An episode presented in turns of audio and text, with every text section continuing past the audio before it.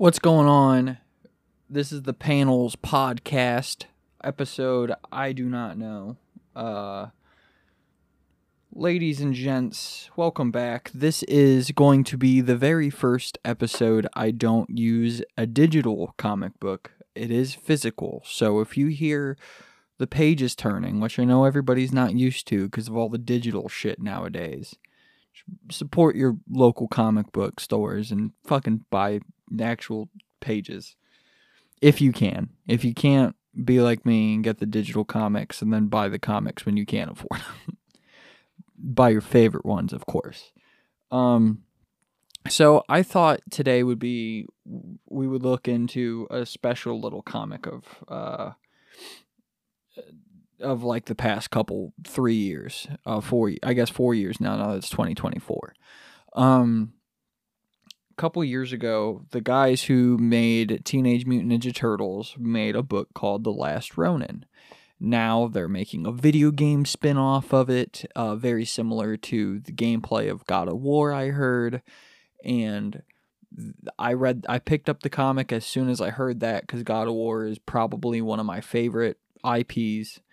And I couldn't put the book down.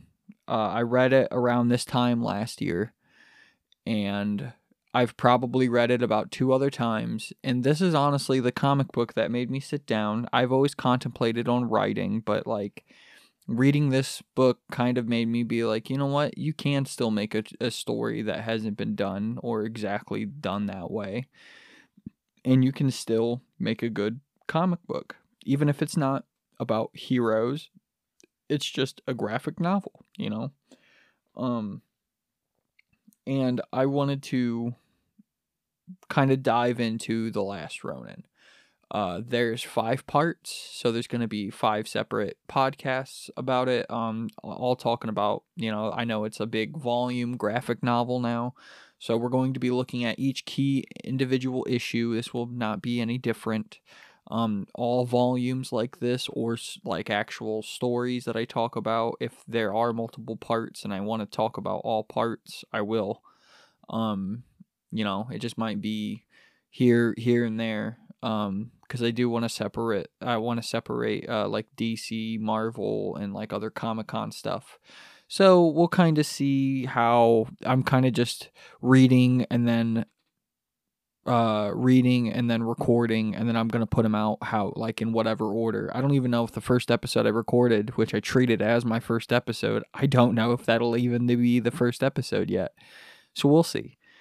Um, so yeah, I'm going to cover the first issue of The Last Ronin, part one of five. Um, so one thing I do want to say is that the you know the cover of the story, at least the on the graphic novel that I have, I believe it is the cover of the first one though um, you know, we have one turtle alive, and he is sporting the samurai look, the Ronin look, um, as it's called, the Last Ronin, and it's got, you know, the red, the red sun behind and everything. Uh, the the really cool aspect of the last Ronin to me is that they've all been trained with all types of their weapons. They just chose their weapon, and now the last the last turtle, the last Ronin, is using at least one of each of his brother's weapons. Um, one thing this comic does well, uh, is the the reveal of the turtle that's alive, which I won't spoil until a little bit later in the video or the podcast. Um and just just the way they do they execute things in this book are top notch. Uh, they do the the trope where, um, or the habit of, but it's a it's a good thing they did it this way. Um, the the very first issue is about the turtle planning on going out on his shield and he's planning on invading the bad guys' lair. Like it's straight off going right into combat as soon as the book starts almost. Like a couple pages in, he's already like I'm going to fart or um, fart. I'm going to fart on these guys. That's exactly what he's thinking after he eats his pizza. Um no, but he's sitting there and he you know the the cool thing to me about it is that they made the turtle have I wouldn't say necessarily a form of PTSD, but he is hallucinating. He's seeing the other turtles, his brothers. And because of that, he's kind of like losing his shit, but he's not. He per- perfectly fine. Um fights well and the the whole story of him is quite ama- quite good in the first issue. They execute everything well, and um, one of my favorite details about the about the book is they have so much detail going on, but like they put the detail in the details that matter. Not everything has to be so detailed. Um, like in the very beginning there's a shot of uh, the turtle in the water and you know they're they're like claiming that the water's nasty and everything and all that really claims for is having brown water and some things in the water and they do it well and everything that's in the water is detailed quite well and the shadows in the water are done quite well but the water's just brown you know and it's very it's very bleak in the the air. It's just you know pollution. I'm assuming is what they're kind of going for.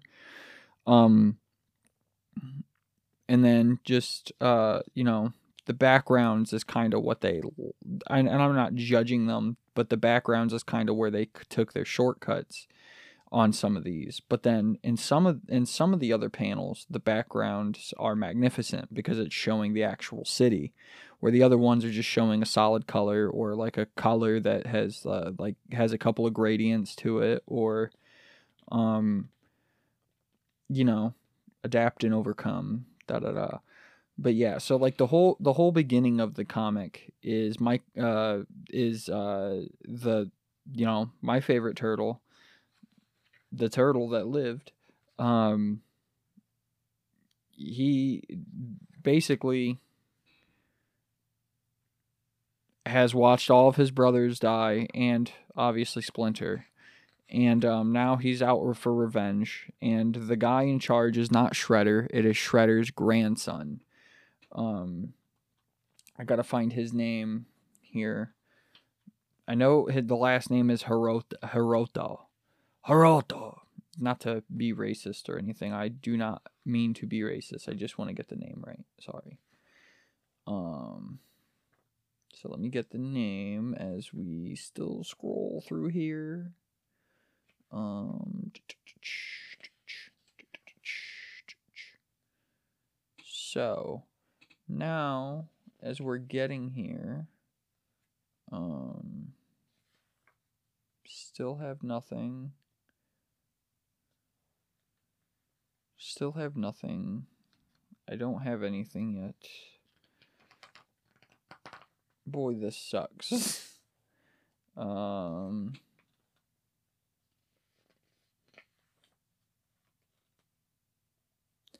Sorry, I know I'm just just killing dead air, you know, just having a lot of dead air. Her- Hiroto. Hiroto something. Um but yeah, so we go through in this comic quite a bit of um desperation from the the turtle. The turtle is desperate to get his revenge and he's just like, "You know what? This is a suicide mission. I'm going all out. I don't care." He you know, he finds where they're at. It's doesn't it's not hard for him to find uh the if, if I remember correctly, the city is under martial law. So basically what we were going through during COVID, except a little bit more extreme. Uh, and with like with the riots up to like a 10 uh, like a, basically portland during uh covid is what martial law is which is basically what this is going through. So that's basically what martial law was.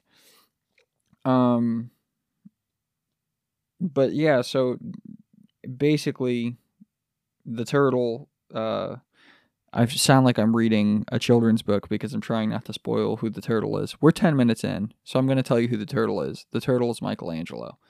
Mike, Mikey, Michelangelo, uh, is which eh, for me the whole time I was reading this, I was 100% thinking it was Raphael because he was kind of getting snappy with the ghosts of him, his hallucinations, and I 100% thought it was Raph, and it wasn't. I was kind of shocked by that. It was Mikey, but it makes sense because Mikey, with being the least immature or the least mature one, he probably felt somewhat responsible. I can kind of see that. I can see that. He, I'm assuming he's also the younger brother. Uh, it's why they treat him the way they do. He's kind of the baby of the family. Um, but like, you can see one thing I really appreciate about this is that they they take their time and they show you how the, they the, the detail in their age is insane. Uh, the you know for a turtle he looked old. Um, and they do April. She's older now. I think she's even missing like an arm. Um, you know, they do uh not to give too much away of the whole comic, but they do April's kid, and you know April and Casey had a kid in this universe, and um, yeah, it's this is one of my favorite comics. Like this literally brought me into wanting to write officially, and it just it kind of just showed me my path. Not uh, obviously the I'm not doing the exact same thing, but it kind of showed me the way of doing this um, and it kind of influenced this podcast, what, the way I wanted to go with it, how I wanted to talk mostly about comics to kind of keep the comic book energy alive, the um, you know, keep it prominent in culture. Um, but all of the it's very cyberpunk uh, ish. I'm assuming they're trying to go somewhat into the future is where the setting is. Um, you know, they're so much older now. That's what I was trying to get to. And uh, sorry if you can hear me itch.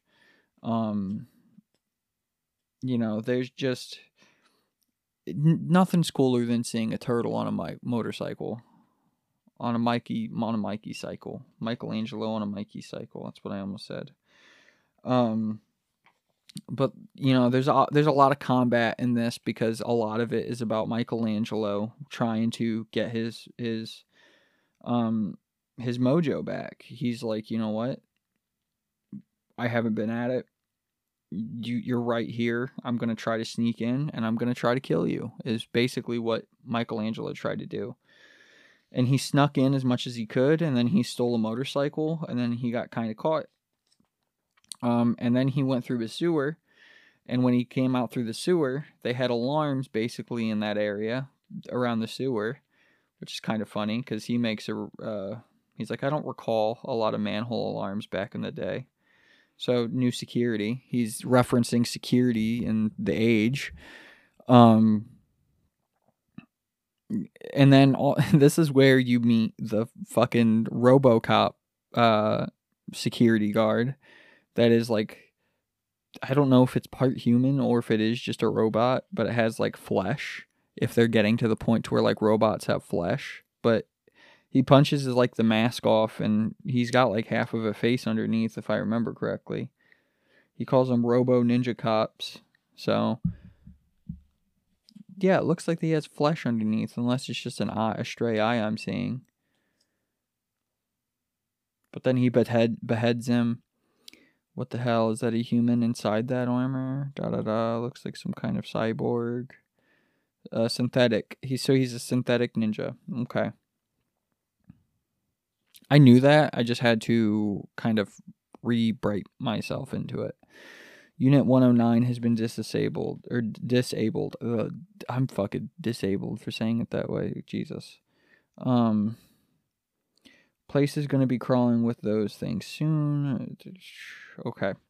So yeah, this is where Mikey is still just in his own uh, fighting ways. He's just fighting every fucking robot that's coming at him now that he set off all these alarms. They're all yelling halt. Suspect located at residential complex 661. So our residential complexes. They were they're requesting air support for a residential complex, by the way. Um proceed with caution. Uh, and then we start seeing Mikey's. Uh, we start seeing in his head again, and he's like, "They're fast, packing more than swords too. Close quarters combat is a mistake. I'll end up painting myself into a corner." So yeah, this is when he's kind of like just bouncing off all over the walls, like he's in Gears of War. Um, there's flying cars, so he's jumping. It's kind of like Star Wars Episode Two and Three, maybe, where they're like switching between the flying cars. Um, need to get to the upper levels faster. He thinks. Uh, he's still getting chased by these RoboCops and then he's you know this is actually a really well done scene uh you know this is like a four page uh a four page enactment of what's going on over here i guess i guess um so once he makes it we cut to uh the grandson of shredder and this is where it gets a little messy. O- Oroku Hiroto is his name. That's his name. Um, so this is where we finally see him. He looks like he's probably in his like early 30s. Kind of gives me like a Metalocalypse look. Um, like he could uh, easily replace one of those guys if he was around for those auditions. Um, and he is basically learning that there is an intruder, but he doesn't know what he is yet. If I remember correctly, he doesn't learn about 75% through uh, Mikey getting through this uh, situation. So he's officially in, but I don't think he has any alarms. I think he lost them um, now that he's officially in, uh, he's basically talking to himself again, talking to the other turtles, and they're basically saying, "You reign out of Miracle Bros," and uh, you know, basically trying to tell him how to. They're you're trying to help offer help in this situation, and he's kind of just like shrugging them away. Um, and then he gets to a point to where he's he's like i need to get through the main door. Um but before they know what's hit them so he's kind of going in guns a blazing and he's gonna just kind of go in you know what what's the word called? The going in loud. That's how he would how you would describe it. So he goes in and then he gets he experiences a different robot that he hasn't encountered yet and uh fucking has him by the throat almost immediately. But then it looks like he struggles which he does now that i remember now that i'm slowly remembering this. And then this is where he remembers or he tells himself he needs to be an elite ninja. Um and he's like, These machines are fast, strong, but for all their fancy programming, they lack sheer will. And this is where you see the sheer will that Michelangelo possesses from all the turtle soup that he's had and of of his brothers probably. I'm just kidding. I'm just kidding. Calm down. Um but one of the coolest things is you see they did a really cool shot of him being like face me Hiroto and when he's like uh, i'm here your destiny's at hand he's like face me. When he does that they make it to where you see all the wrinkles and the veins popping out of mikey's face. And uh, that's when hiroto calls him a blathering idiot. And he's like you actually believe i'd soil my own hands with your filth? You know? Like he's a frog or something treating him like that like he's gonna get all that goo. Um and then this is when he's like, all right, I kind of need to just find my way out. So, because he's not there, obviously. So Mikey basically jumps out a window. Um, like he takes a couple of robots down with him. He jumps on them, stabs them, but then he falls. Big fucking fall, by the way. Um, he goes into the sewer. Uh, somebody follows him and when you uh We kind of go back to seeing Hiroto for a second, and there's a lady in a. Kind of reminds me of the whole. Uh, what's Mister Freeze's wife's name? Starts with an N. Nov. Nova. I don't know. Nora. Nora. Uh, kind of like in a cryo chamber looking thing. Oh, it's his mom. Okay, so it's his mom. So it would be Shredder's daughter and all of that. Um, so as we see him mourning his mother in the containment center, we see Michelangelo in the sewer, basically Batman mode, where he's like, I'm trying to heal myself. He's trying to patch his own wounds, but he's fucking hurt so bad. He's spitting up blood. Um, you know, he's hurting. He's hurting this is where he looks at his hands and he's like, God, I'm so hurt. Oh, I need to heal. Da da da. And then he puts all of his weapons down. He's like, I miss my brothers. We were all so different. Uh, he's like, I miss my brothers. I miss my father. Splinter and his brothers. Oh, if I was sad. Um. So this is where he's like just kind of feeling sad and upset and then we kind of get a nice little we get a moment where we see him basically die. It shows you like his life. It shows you his uh like a bright light and then him and his brothers and then it shows you like a lifeline as you would see in a hospital. Um and then you we also see uh the girl that he he stole somebody's motorcycle earlier in the comic. I forgot to mention that. And in that motorcycle issue, issue the person's bike he stole was the person that followed him, and it was April Jones's daughter. We found that out just now. Um, because Michelangelo wakes up in a hospital bed, but not in a hospital at April Jones's establishment, and that's where part one ends. To not go into too much detail towards the end, but April is reestablished with Michelangelo, and that is part one. that this is officially the longest episode of the podcast now, so that is congratulations on my end. And I've recorded a lot today. So this will be the last one today, but we have a lot of progress I've made. A lot I have to work on. That's about it though. If you liked it, please like, follow, and um, I'll see you around. Peace out.